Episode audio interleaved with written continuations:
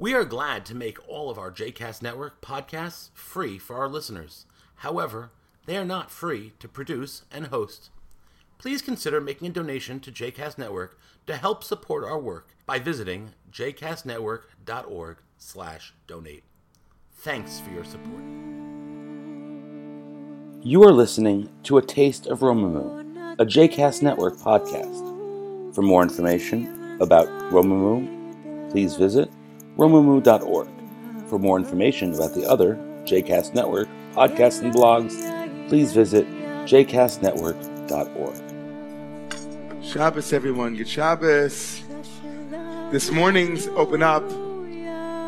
This morning's aliyah, that is an open call to those who feel called, who identify with the Torah this morning, the wisdom that the Torah is offering us this morning in particular. Um, that open up aliyah, that reading can be found on page 1142, 1142, 1142, 1142, verse 12. 1142, 1142, verse 12. It is chapter 26, verse 12 of the book of Deuteronomy. If you need a chumash, we have them in the back. Ki aser. את כל מעשר תבואתך בשנה השלישית בשנת המעשר when you've set aside in full the tithing, the tenth of your yield in the third year. This is called Maaser Sheni. Then you will bring this Maaser, this tithe, and you give it to the Levites. Who are the Levites, everyone? They're part of the priestly caste, right? So why do they get tithes? What use is tithing for them? They don't have a salary. They, they kind of live off of the tax. They don't have land. They're public servants. So we support them. You give it to them and to the ger. Who's the ger? What's a ger? A stranger, but what does it mean? So uh, someone who's a a resident who's not a citizen per se, but they live in your country.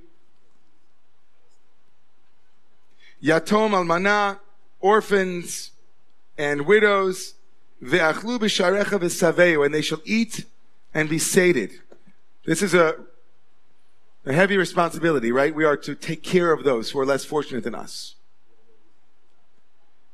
We are to, to, to take care of those who are less fortunate than us.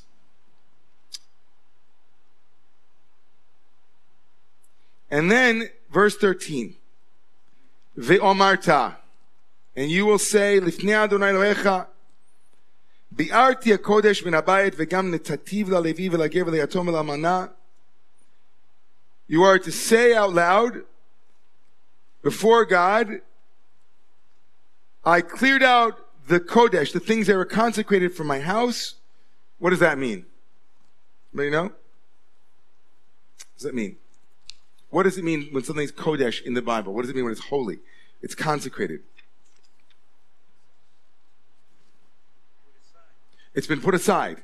Meaning, I have cleared out the things in my house that came to me but aren't for me. In other words, there are things that came to me but they weren't for me. And so they become Kodesh. They become for the purpose of, of supporting the ger, the orphan, right? I've tithed. I heard somebody say something very profound um, that generous people don't give. Generous people don't give, he said. Right? We think of someone who's generous that they walk by somebody who's in need and they give. So that's not generosity. Generosity is that you know that there are things in your life that were not for you that have come to you. And you consciously and intentionally put that aside. You don't wait for someone to ask of you. It's actually given because it's not for you. You intentionally, proactively, and preemptively are giving. And the Torah here obligates us to take a portion of tithe, a tenth of our yield, and give it to the poor. So you come before God, or you come before and you make this proclamation. You say out loud, I have bi'arti kodesh min I am, it's all gone. And then this talked about this last night in our message. ככל מצוותך אשר ציוויתני, לא עברתי ממצוותיך ולא שכחתי. לא אכלתי בעוני ממנו ולא ביערתי ממנו בטמא ולא נתתי ממנו למס, שמעתי בקול אלוהי, עשיתי ככל אשר ציוויתני. Verse 13, I'm sorry, the end of verse 13 and, and verse 14. It shifts, of course, into the first person. This is what you're supposed to say. Right? Not, right? You're saying, I BRT, I did away with all the things that were holy, I gave it away. And then all of your commandments that I have, that you commanded me, lo avarti. I didn't I didn't, I didn't transgress. I didn't make a mistake. Lo shachachti. I didn't forget. I didn't eat when I wasn't supposed to eat. I didn't, I didn't. Asiti. Like I said last night in the message, like my son says, I did it. I did it. This vidui, this, this, this is actually this amirah, this statement is called a vidui. It's called a confession. What kind of confession would this be? So we're confessing, right? In the usual sense of the word, we're confessing when we do what? So I know that everybody knows the answer to this, and so you, come on, everybody say it out loud. You, you confess when you've done something. So you're confessing when you do something wrong. But the rabbis call this a vidui, a confession. So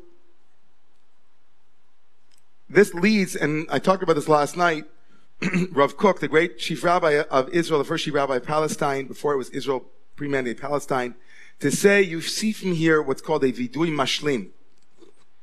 That there is a way of confessing in a balanced way the things that we not have done wrong, but the things we've done right.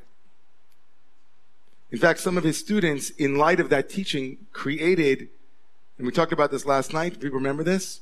Instead of going, na na na na na na na na na na, I screwed up, I screwed up. Said, right? Ahavti, I loved. I did all these good things, right? So, a vidui mashlim. So how many people loved that message last night? How many people said, okay, that speaks to me? I'm, you know, you don't have to, if you were here. Some of us might have been thinking, I don't, I can't relate to that. You know what?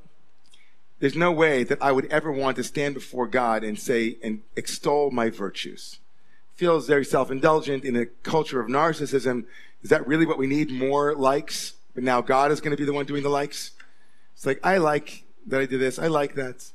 Some of you might have been like, okay, I'm not nearly as in that situation in terms of self-loathing, uh, like self-anger or self-criticism. I'd be very, would want to meet you if you're not there. But if, maybe you're thinking that's not really the way. So here's a Torah from the Belzer Rebbe on the same idea. The Belzer Rebbe of Shlomo, of Shlomo Belz asked the very same question. Rashi, the commentator, of the great French exegete from the 11th century, writes, that you will say to God, hitvadeh, do a vidu, a confession, atata ma'asrotecha. Right? And this is brought down, you confess that you did the thing. And the Mishnah codifies this. Elu ne'amarin kecholashon, right? These are the things that are said in every language. Vidui maser, the vidui, the confession. V'yesh lavin. parshazu vidui maseros. He asked the same question. Why is this bringing of your tithes and the confession of what you've done right? I've done everything you asked me to do, God. Why is that called a vidui, a confession? Adam mitzvah usually ashalo asas Hashem. Right? Usually confessions are when you haven't done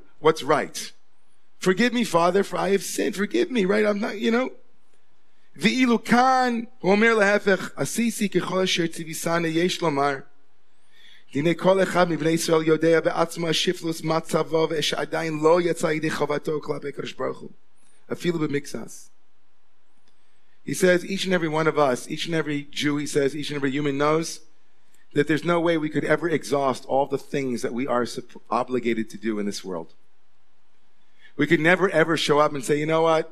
I've been as compassionate as I could be. I've been as holy, as considerate, as loving, as selfless as I could be. There's no way anyone in their right mind could ever show up, could ever show up and fully and transparently and honestly say those words. You know, I've done everything you asked of me vis-a-vis God. There's no way. So the Belzer Rebbe says, that's a given.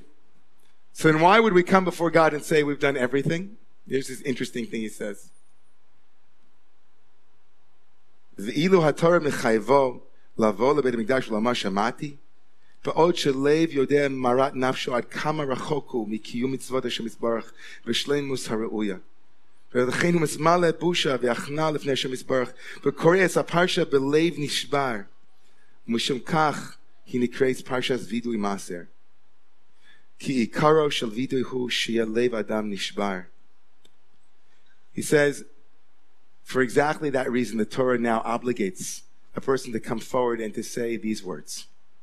Because the minute you stand before God, before the truth, before the fully transparent reality of our lives, and you say, you know what? I did it all.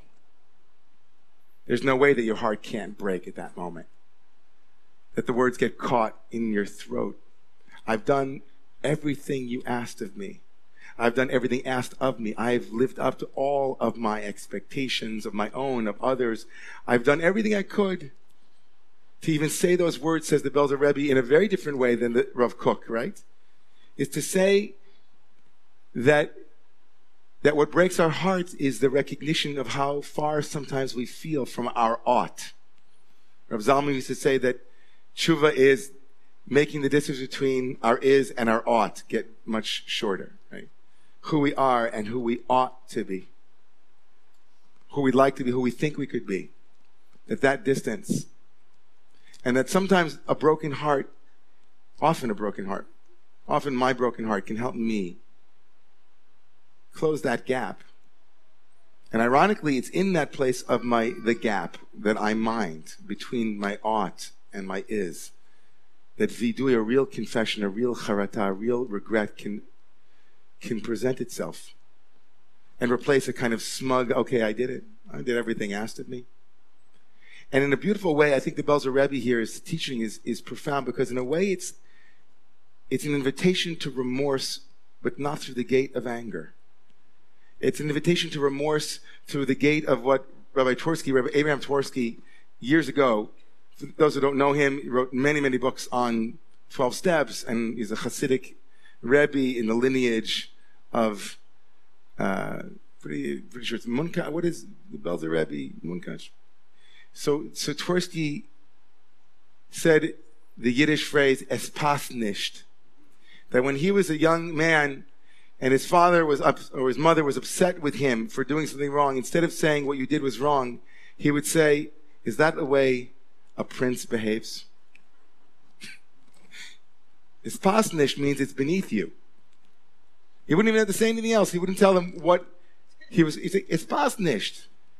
You know, I think there was one example where he was like, you know, in Hasidic circles, in Orthodox circles I grew up in, eating, eating while you're walking or eating in the street was completely, it, was like this, the value, supposed to sit at a table like a mensch. You sit down. So I remember many times, I remember in his book, he said that he was once eating and walking, and his father looked at him and said, he said, dogs eat while they're walking. And then he looked at him and said, Pas. You're a prince. And that was it. He walked away. It's like the Belzer Rebbe saying this morning, it's like there's a recognition of, of the place that we imagine ourselves to be. And instead of beating ourselves to get there, we can say, you know, we can say those words, I did everything asked of me, and feel the dissonance, the lack of, and even that is a beautiful quality in us, right? The fact that our hearts will break when we're saying those words, because we sense that. Because we want to be able to say something with absolute honesty. Yeah, I really want to say I did So I wanted to call forth this morning for the open up aliyah, for the first aliyah. And that means open up means it is open for anyone to come up. Um, this teaching from Rav Shalom of Belz. If last night's teaching is your Torah this morning, also you can come up from Rav Kook, that sometimes we need to really be able to say, I did it. I did it. And that's true. And sometimes we need to recognize that the best way for us to close the gap between who we are and who we ought to be, or who we want to be, or who we yearn to be, is to hear ourselves saying those words. And through this aliyah, to be able to, to have a little bit of a, to say tonight, it's the chod, or this week, a confession. I didn't do everything I could, but I want to. And where I can improve slightly, where I can add slightly, a little bit, a little bit, a little bit. If that speaks to you this morning, if that's your morning Torah, inviting you this morning to come forward for the first aliyah, for the open up